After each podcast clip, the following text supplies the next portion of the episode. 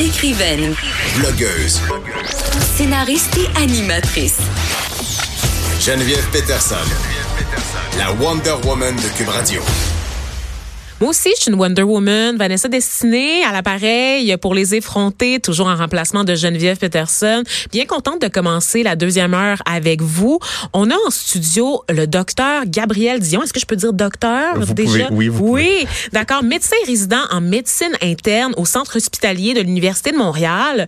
Bonjour. Bonjour, merci beaucoup de m'accueillir. Ben, ça fait plaisir. En fait, on vous a parce qu'on a vu passer votre texte, moi et l'équipe des effrontés, qui s'appelle « Béni soit le fruit », un texte publié sur le site de Santé Inc. Qu'est-ce que c'est Santé Inc pour ceux qui savent pas? Euh, Santé Inc, en fait, c'est un, c'est un, c'est un magazine qui est en fait surtout destiné aux professionnels de la santé, euh, mais euh, n'importe quel professionnel de la santé en fait peut écrire un texte. C'est vraiment un peu de tout et, et n'importe quoi. Il y a des textes d'opinion aussi, mais euh, il, y a, il y a des textes vraiment sur les loisirs, sur euh, le système de santé, des expériences personnelles. Puis c'est dans ce contexte-là en fait que j'avais écrit. Euh, Ça vous permet d'évacuer un peu euh, le quotidien, c'est, la pression du quotidien. C'est exactement ça. Oui, c'est ça. C'est comme un Droit Inc aussi, qui est la revue destinée aux avocats de la province. Je ne connais pas, mais je pense à l'ouest. Oui, c'est ça. Mm-hmm. Puis c'est, c'est le fun parce que c'est, assez, c'est accessible au public. Mm-hmm. Et c'est comme ça qu'on est tombé sur ce texte qui était vraiment euh, fort touchant, « Béni soit le fruit », un texte rempli d'humanité euh, dans lequel vous décrivez certaines euh, interventions durant lesquels vous avez été présent, soit pour porter assistance, soit pour intervenir au cours de votre formation en médecine, parce que vous avez vous avez occupé plusieurs postes en forme de rotation durant mmh, votre exactement. formation, c'est ça? Exactement. Et dans ce texte-là, vous revenez sur diverses expériences en lien avec l'avortement, donc différentes patientes qui ont différents profils et à différents moments se font avorter pour des circonstances qui varient d'une femme à l'autre. Et on est bien loin euh, de ce qu'on dépeint généralement dans notre compréhension de l'avortement, comme quoi c'est un moyen de contraception comme un autre, comme quoi c'est une banalité, que les femmes ont, ont, ont, ont recours à ça sur une base régulière. Ce que vous livrez, en fait, c'est un puissant témoignage qui montre que non, c'est pas facile les avortements, que c'est bouleversant à la fois pour la femme qui subit l'intervention que pour le personnel traitant. Et c'est de votre expérience qu'on voulait parler aujourd'hui. Donc, parlez-moi un peu de ce texte. Pourquoi vous avez voulu parler, en fait, de ce que vous viviez dans les salles d'opération? Je pense que vous avez déjà mentionné un petit peu à la base euh, le, le grand pourquoi euh, du texte. Parce que souvent, euh, l'avortement, surtout dans les derniers mois, hein, ça a été quelque chose de très politisé. Euh, ça a été un, un, un sujet vraiment discuté un peu euh, euh, partout, euh, avec des opinions très, très divergentes qui causent beaucoup de, de, de, de contrastes, beaucoup de séparations. Puis ce que je voulais faire, en fait, c'était un peu mettre des visages derrière ça, mettre, euh, oui, mettre des émotions, mais décrire vraiment euh, qu'est-ce qui se passe derrière le fameux mot avortement, derrière les débats politiques. Qu'est-ce qui se passe derrière tout ça? Puis, je voulais, il y avait aussi peut-être un peu un but personnel de, c'est un peu un, un but de catharsis, je dirais, de d'un peu libérer ça, parce que c'est quand même des expériences qui sont très qui sont très fortes. Puis j'avais vécu ça durant au cours de ma formation, effectivement, donc à l'externat, comment ça s'appelle, où on fait des rotations chirurgie, gynécologie, tout ça. Puis euh, c'est c'est des, des premières expériences qui sont très très fortes. Donc je, je souhaitais vraiment euh, extérioriser ça. C'est vraiment quelque chose qui, qui me fait du bien, en fait, de faire ça. D'ailleurs, si vous permettez, on, je vais lire un extrait de votre texte mmh. pour justement permettre au public de comprendre de quoi il est question dans « Béni soit le fruit ». Elle a seulement dix-sept ans. Elle doit finir son cégep en sciences humaines, mais a échoué ses deux derniers trimestres. Cela, donc l'avortement, c'est le produit du travail du sexe. Elle a été violée par un groupe. Elle ne sait pas qui est le père. Elle a trop peur d'informer ses parents ou la police parce que son pimp est, à son avis, la seule poussière d'humanité qui semble encore croire en elle. Elle habite avec lui parce qu'elle n'a pas d'argent pour se payer un loyer. Elle consomme de l'héroïne régulièrement avec ses clients. Elle ne veut pas d'enfants par altruisme. Elle veut éviter une souffrance surnuméraire. Elle veut éviter d'avoir à lui expliquer pourquoi le monde est si cruel. Donc ça, c'est une expérience que vous, vous avez vécue. Donc, accompagner une femme qui avait été violée, donc dans un mmh. gang, un gangbang, un, un viol collectif dans le cadre. Comment vous vous êtes sentie à ce moment-là? Qu'est-ce, comment on, comment on se sent comme médecin, on peut pas porter de jugement, mmh. tu sais, on peut pas, mais forcément, ça nous atteint quelque part. Mmh. Définitivement. En fait, je, je pense que la très grande majorité des médecins, même si on essaye de nous faire, euh, tu sais, souvent on a l'image du médecin avec le sarrau, tu sais, très, très, très froid, tu sais, le, le, le statut, tout ça, mais derrière chaque médecin, tu sais, il y a un être humain, puis je pense que de plus en plus, en plus avec la nouvelle génération, ben, il y, y a ce côté humain-là qui est de plus en plus recherché. Euh, on sent... Euh, C'est, c'est, c'est difficile à dire, en fait. On se sent à la fois bouleversé, on essaye, on, on est très ambivalent parce qu'on essaye de garder, euh, on essaie de garder une certaine distance, mais parfois, avec certains patients, on, on veut un peu les sauver, hein, on veut vraiment essayer de les sortir de là, mais on sait qu'on n'a pas le contrôle sur tout, euh, qu'on peut pas tout, tout le temps changer les choses. En fait, souvent, on, on change pas les choses mmh. nécessairement, mais on accompagne uniquement. Euh, Il y a une fait, fatalité que vous devez quand même accepter. Ben, c'est ça. C'est sûr qu'il y a un sentiment d'impuissance aussi, puis un peu de désespoir qui accompagne tout ça. En même temps, parfois, justement, il y a d'autres moments, puis j'en parle justement un peu plus tard dans, dans ce texte-là, où, à l'inverse, il y a des moments d'espoir, il y a des moments euh, où, justement, on peut changer les choses, où on, on peut se réjouir un peu de, de tout ça, là. Donc, j'essaie un peu de, de mettre ces deux côtés-là là, à l'avant. Ce moment dont vous parlez dans votre texte, c'est un moment où est-ce qu'on réussit à sauver deux vies, mmh. donc celle d'une mère enceinte, une collègue, de ce que j'ai cru comprendre en lisant euh, une femme qui évolue dans le milieu de la santé. Euh, non, non, non okay, j'ai peut-être mal lu non. en fait. Donc, une femme enceinte de trente-sept semaines mmh. qui qui rentre à l'hôpital d'urgence. Là, vous décrivez la scène, vous décrivez comment euh, les infirmières, les médecins accourent vers la salle d'accouchement et comment on réussit finalement à la fois à sauver cette femme-là et son bébé mmh. qui finalement voit le jour tranquillement. Oui. Donc, des beaux moments mmh. euh, à travers tout ça. Mmh. Moi, j'aimerais revenir, euh, si vous permettez, sur votre formation universitaire parce que bon, on, on a l'impression on sait que bon, les médecins, c'est des premiers de classe, que vous êtes bons à l'école, mais derrière un tableau euh, qui semble, ma foi, doré, sans faute, un parcours souvent sans faute, on se rend compte qu'il y a énormément de détresse chez nos médecins et ça commence très souvent sur les bancs d'école. Donc, qu'est-ce que vous pouvez me dire sur la compétition, sur le stress de performance, mmh. sur tout ce que vous avez vécu à travers votre formation universitaire? Mmh. Euh, à titre d'exemple, vous avez absolument raison, hein. Personnellement, je, je pense. C'est sûr que tout ce que je dis ici, toujours à titre personnel. Bien hein, sûr, je parle pas, bien sûr. Vous parlez parle pour vous, Gabriel pour, Dion. Exactement, je parle pour Gabriel Dion. Euh, mais... Euh, Vraiment, il y, a, il y a un sondage de la Fédération des médecins résidents du Québec, qui est un peu l'organisation syndicale, bref, qui ressemble à la F M S Q, la F M O Q, là, des, des médecins spécialistes et omnipraticiens ré- respectivement, qui euh, a, a démontré qu'il y avait cinquante pour cent des médecins résidents qui montraient des signes de burn-out, en fait, ou qui pouvaient avoir un diagnostic de burn-out. Euh, donc, vraiment, la détresse est quelque chose qui est assez fréquent. Pourquoi? C'est sûr qu'à la base, euh, il y a une anxiété de performance. Mm. À la base, les médecins sont des gens qui sont perfectionnistes. On se rend pas jusque-là euh, sans avoir cette espèce d'instinct-là de toujours vouloir aller au-delà de nos capacités, au-delà de... Instinct ou obsession, euh, en ben, fait. Parfois obsession, effectivement. Oui, oui, vous avez ayons raison. Ayons pas peur obsession. Des mots, quand même. Ayons, ayons pas peur des mots. Ayons avec, allons avec tous les mots. Il y a aussi, je pense, chez les médecins, c'est un peu ambivalent, parce que oui, il y a cette, cette partie-là très cartésienne. Hein. Il y a la partie euh, de vouloir performer, de, d'avoir les connaissances, la, la mémoire, là, euh, euh, de, de génie. Puis d'un autre côté, il y a cette partie-là très, très sensible, très, euh, très humaine, très empathique, où on reçoit beaucoup les émotions. Euh, puis on reçoit les émotions des, des patients, on reçoit la détresse, surtout par exemple pour moi qui travaille au C H U M, où on a quand même une population qui est très, euh, tu sais, c'est une population qui est défavorisée, c'est beaucoup de sans-abri, euh, c'est beaucoup de minorités ethniques, minorités sexuelles. Donc, euh, ça vient beaucoup avec avec de la détresse qu'il faut accepter, que parfois on prend sur nous aussi, sur nos épaules. Donc, mmh. ça rajoute encore en plus à déjà la partie cartésienne, mais il y a la partie émotionnelle aussi qui cause de la détresse, là. Mais qui soigne les médecins? Qui soigne les médecins? Euh... Comment prenez-vous soin de vous entre vous? Mmh. On se soutient beaucoup. Oui? Malgré oui. le, le, le climat de performance ex... et de compétition? Et on se soutient excessivement beaucoup. Euh, la résidence, une, c'est une période qui est très difficile pour tout le monde parce que, en plus de travailler, d'avoir des responsabilités de médecin, on, est, on continue à être sur les bancs d'école. Ben oui, on est des horaires de fou, ça, et ça, on va pas. Eff- effectivement. Chapeau. Puis, euh, on, on est une équipe vraiment formidable. Les médecins, même s'il y a cette anxiété de performance-là, j'ai jamais, au cours de mon parcours, ça fait bientôt, ça va faire, j'entends ma septième année d'études en tout. Puis, euh, j'ai jamais ressenti une seule goutte de compétition entre les gens.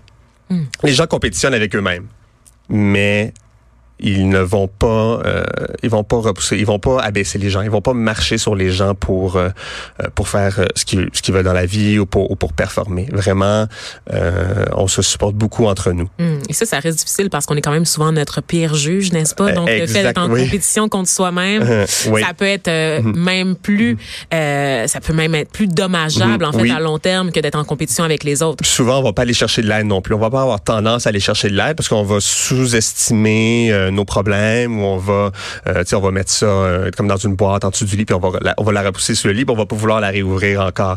Mais euh, vraiment, c'est on s'entraîne beaucoup là. Mmh.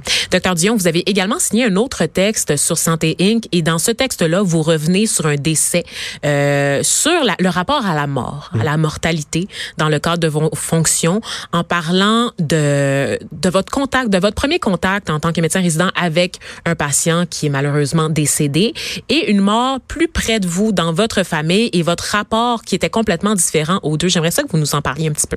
Oui, c'était un texte très, très différent, en fait, de celui-ci, qui était vraiment plus personnel. Pouvez-vous me rappeler le nom? Ça m'échappe. De, de, de ce texte-là? De ce texte-là, c'était Primum non nocere. Ah. Primum non, du, du latin. Je voulais juste qu'il le prononce oui. à ma place. C'est ça qui se passe. J'aime beaucoup plugger que j'ai déjà fait du latin ah. euh, au secondaire, mais quand il arrive c'est, le temps de le parler, oh, tout d'un coup, tout d'un coup, je suis plus là. Euh, en fait, oui, c'est ça. C'est un texte très différent. Euh, c'était un texte, en fait, où, où je décrivais une situation, en fait, vraiment, euh, mon premier décès qui était un peu sous ma responsabilité, qui est arrivé subitement durant la nuit, où euh, malheureusement, j'avais pas eu le temps. En fait, j'avais appelé un peu la famille trop tard. C'est pas tout le monde qui était arrivé à temps. Euh, c'était quelque chose de très subi.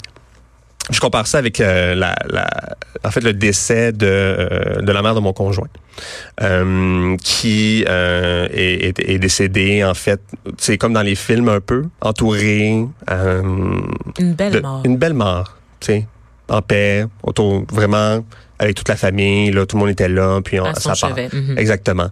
Puis j'ai un peu comparé les deux, puis comment comment on réagit face à ça quand quand on a l'impression, il y a plein d'émotions, il y a plein. Est-ce que j'ai empêché euh, cette, cette famille-là d'avoir cette espèce de mort cinématographique là? Euh, est-ce que qu'est-ce que je, est-ce que j'aurais dû faire quelque chose de différent? Bref, c'est tous ces questionnements-là que j'avais mis dans ce texte-là, parce que la majorité des gens en fait meurent pas comme dans les films. La majorité des gens meurent souvent seuls, mm. euh, ou euh, souvent, en fait, souvent ils n'ont plus vraiment de contact quand ils sont plus plus âgés. Mais il y a un gros tabou par rapport à ça aussi, ah, oui. les corps, les corps non réclamés oui. hein, qui, mm-hmm. euh, qui dorment littéralement mm-hmm. dans nos morgues mm-hmm. un peu partout, donc euh, mm-hmm. énormément. Mm-hmm. La solitude, c'est le mal ah, oui. du vingt et unième mm-hmm. siècle, oui. bien avant l'obésité. Mm-hmm. Si oui. vous me posez la question, oui, ça nous guette tous. Je suis d'accord. Mm. Ça m'est arrivé de chercher euh, vraiment avec euh, quasiment avec du zèle là, de chercher euh, des numéros de téléphone dans un dossier, essayer de rejoindre quelqu'un parce que une personne venait tout juste de de décéder, puis euh, je voulais absolument rejoindre quelqu'un pour lui dire, là, quelqu'un de proche, parce qu'on dirait que je pouvais pas concevoir que quelqu'un pouvait juste partir comme ça, puis il y avait personne pour vivre tout ça, mmh. pour vivre un deuil, tout ça. Ah mon Dieu.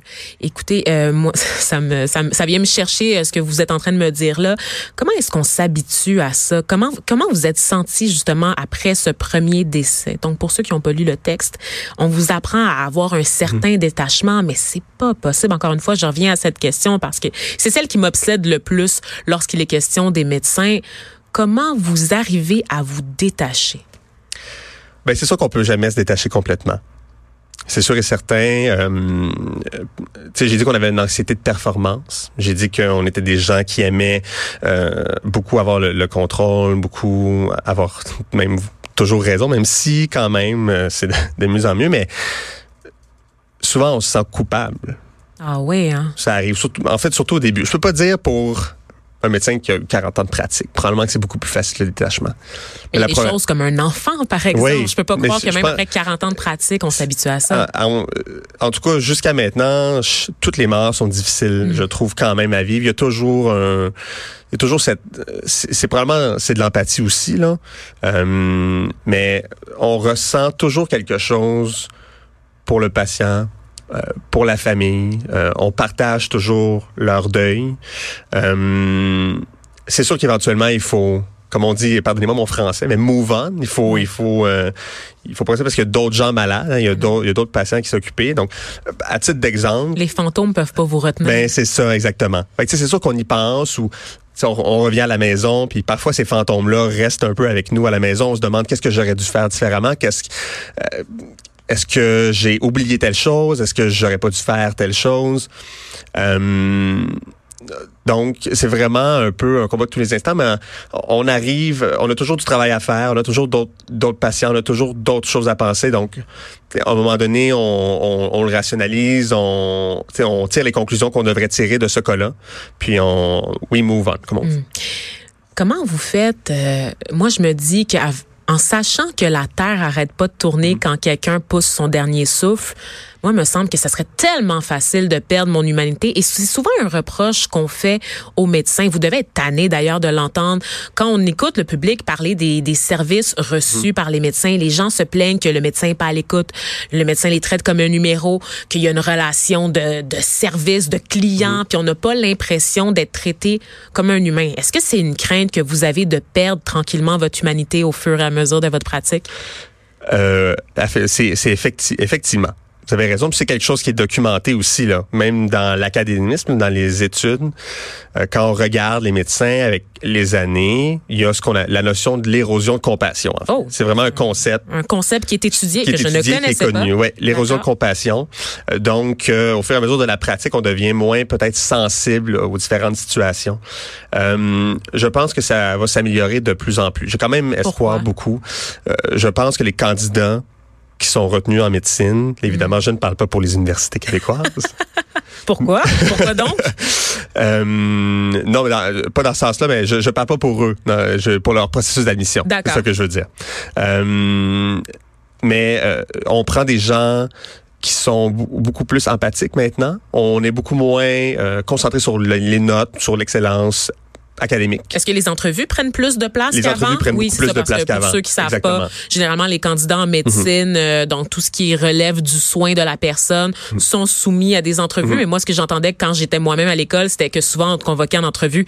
Quand ta note était pas assez oui, forte, on t'appelait en entrevue. Mm-hmm. Comme ça, on te comparait avec d'autres personnes. Mm-hmm. Celui qui avait la meilleure entrevue pouvait rentrer. Mm-hmm. Là, vous êtes en train de me dire que c'est pris en compte dès le début? Dans, pas encore. Pas, pas encore, encore. Mais c'est vers là qu'on va.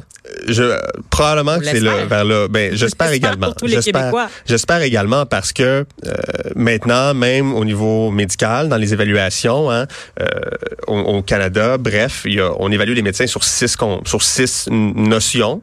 Puis il y a une seule notion qui est concentrée sur l'expertise, en fait, sur le, le, le l'académisme, sur le, le, le, les notions médicales en tant que telles. Cinq autres sur des compétences qu'on pourrait dire transversales, là, comme dans la réforme de l'éducation, mm. euh, de communication, tout, toutes les choses qui sont sont évalués dans les entrevues.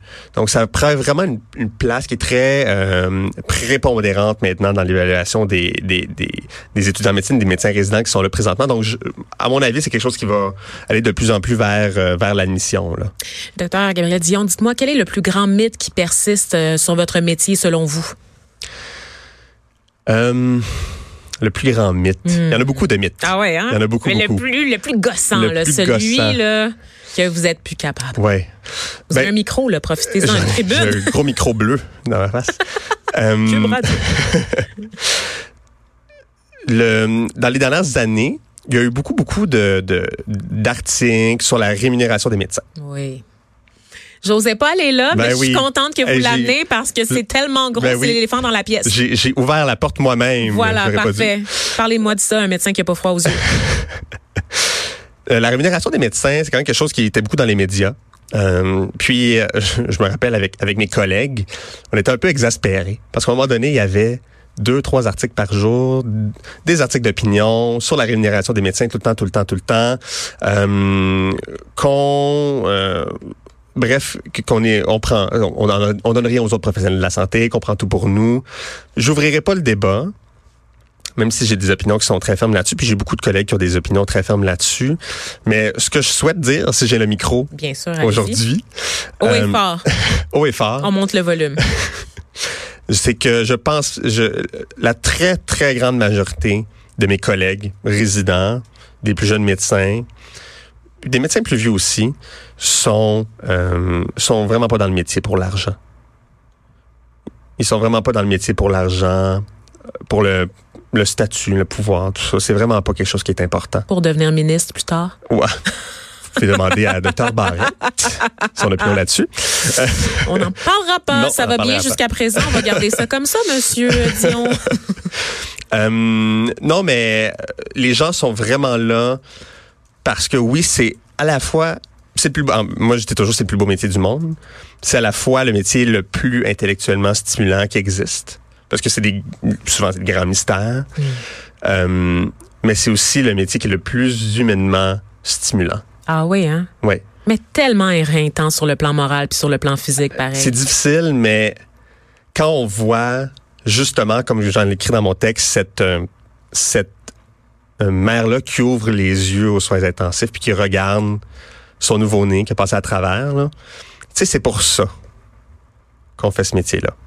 J'aimerais ça vous parler dans dix ans, encore une fois, Dr Gabriel Dion, pour voir si votre votre idée sur la médecine et sur votre métier a fait a fait du chemin depuis. Je me permets quand même une dernière question pour vous ramener au personnel. On a parlé au nom des médecins, question de la rémunération.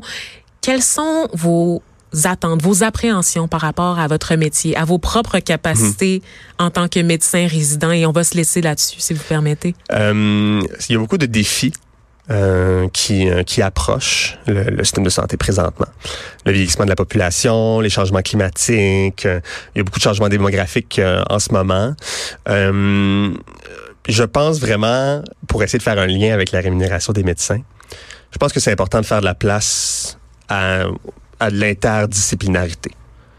Hum, ne plus ne plus avoir la chasse gardée des médecins, c'est ça? Ben, certains, si c'est mon opinion soins. Très personnelle. Oui, oui, bien sûr. Ça, ça n'engage personne d'autre que vous. Mais, vous n'êtes pas en guerre contre ouais, le système, on non, le précise, non, mais il y a toujours place à l'amélioration. Exactement. Je pense que, justement, avec cette population vieillissante-là, on va avoir besoin d'infirmières, on va avoir besoin de physiothérapeutes, on va avoir besoin d'ergothérapeutes, on va avoir besoin de gens qui font des soins à domicile, qui font euh, qui font de la popote roulante, qui f- donnent des services sociaux. On va avoir besoin de tout ça parce que sinon, c'est sûr que le, le système va s'écrouler sous le, la charge et les pressions de des gens qui vont devenir de plus en plus malades, en fait. Êtes-vous optimiste ou pessimiste face à l'avenir du système de santé québécois? Je, je veux être optimiste. Donc, je suis optimiste. Je suis optimiste. Je suis convaincu que euh, on va, on a toujours trouvé des solutions à, à tout. Je suis convaincu qu'on va trouver des solutions dans le futur. On est capable. On est capable. Si on se donne le go. On est pas vraiment de ça. Non. On est beau, on est bon, on est capable. On est beau, on est bon, on est capable. On va dire ça comme ça. Exactement. Docteur Gabriel Dion, vous êtes médecin résident en médecine interne pour le Centre hospitalier de l'Université de Montréal. Merci, merci beaucoup pour ce portrait de l'humain derrière le médecin. Encore une fois, merci d'avoir accepté notre invitation. Ce fut un plaisir. Merci à vous.